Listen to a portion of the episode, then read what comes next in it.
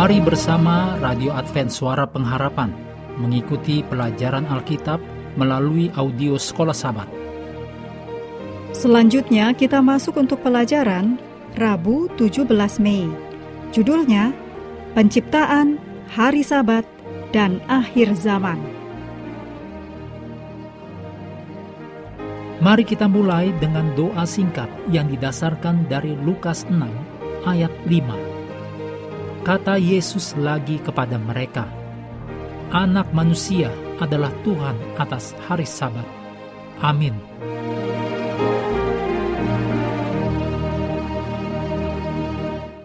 Pertentangan besar yang dimulai di surga ribuan tahun yang lalu adalah mengenai pertanyaan tentang otoritas atau kekuasaan Tuhan.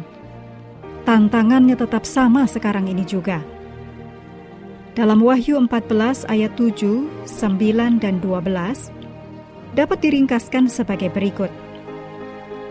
Wahyu 14 ayat 7 adalah panggilan untuk menyembah Tuhan sebagai pencipta. Wahyu 14 ayat 9 adalah seruan serius untuk tidak menyembah binatang itu dan patungnya. Wahyu 14 ayat 12 menggambarkan orang yang menuruti perintah Allah dan iman Yesus. Pasal-pasal ini memperjelas bahwa masalah utama dalam konflik di akhir zaman antara yang baik dan yang jahat, yaitu antara Kristus dan iblis, adalah penyembahan. Apakah kita menyembah Sang Pencipta atau binatang? Dan karena penciptaan membentuk dasar dari semua kepercayaan kita tentang Allah sebagai pencipta kita, maka sabat hari ketujuh yang tertanam dalam kisah penciptaan kejadian, seperti yang ditulis dalam kejadian 2 ayat 1 sampai 3, sabat berdiri sebagai tanda peringatan yang kekal dan tetap atau permanen dari penciptaan. Sabat adalah simbol paling dasar dari ajaran yang paling mendasar. Satu-satunya hal yang lebih mendasar untuk itu adalah Tuhan sendiri. Oleh karena itu, merebut sabat hari ketujuh berarti merebut otoritas Tuhan pada tingkat yang paling utama, yaitu otoritas Tuhan sebagai pencipta.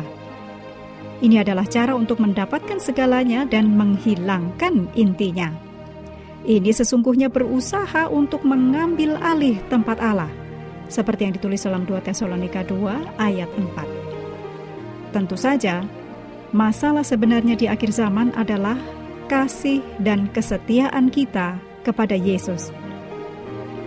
Dan menurut kitab suci, kasih kita ini diekspresikan dalam penurutan pada perintah-perintah hukum Allah, seperti yang ditulis dalam 1 Yohanes 5 ayat 3, juga Wahyu 14 ayat 12.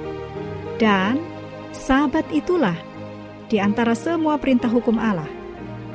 Hanya sabat yang menunjukkan kita bahwa Allah adalah pencipta, seperti yang ditulis dalam Keluaran 20 ayat 8 sampai 11. Tidak heran, di akhir nanti Sabat akan menjadi tanda yang membedakan antara mereka yang menyembah Tuhan dan mereka yang menyembah binatang itu. Seperti yang ditulis dalam Wahyu 14 ayat 11 dan 12 mempertimbangkan bahwa hari Sabat sangatlah prinsip dan mendasar bagi segala sesuatu, maka bukan hal yang lain, tetapi Sabatlah ujian akhir dari penyembahan kepada Sang Pencipta.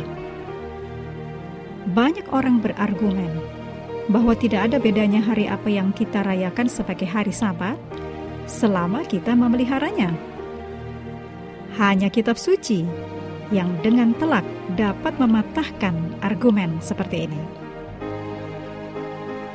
Mengakhiri pelajaran hari ini, mari kembali ke ayat hafalan dalam Efesus 3 ayat 9. Dan untuk menyatakan apa isinya tugas penyelenggaraan rahasia yang telah berabad-abad tersembunyi dalam Allah yang menciptakan segala sesuatu kami terus mendorong Anda mengambil waktu bersekutu dengan Tuhan setiap hari bersama seluruh keluarga melalui renungan harian, pelajaran Alkitab sekolah sabat, juga bacaan Alkitab sedunia.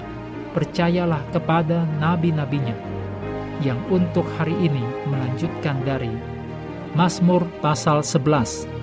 Kiranya Tuhan memberkati kita semua.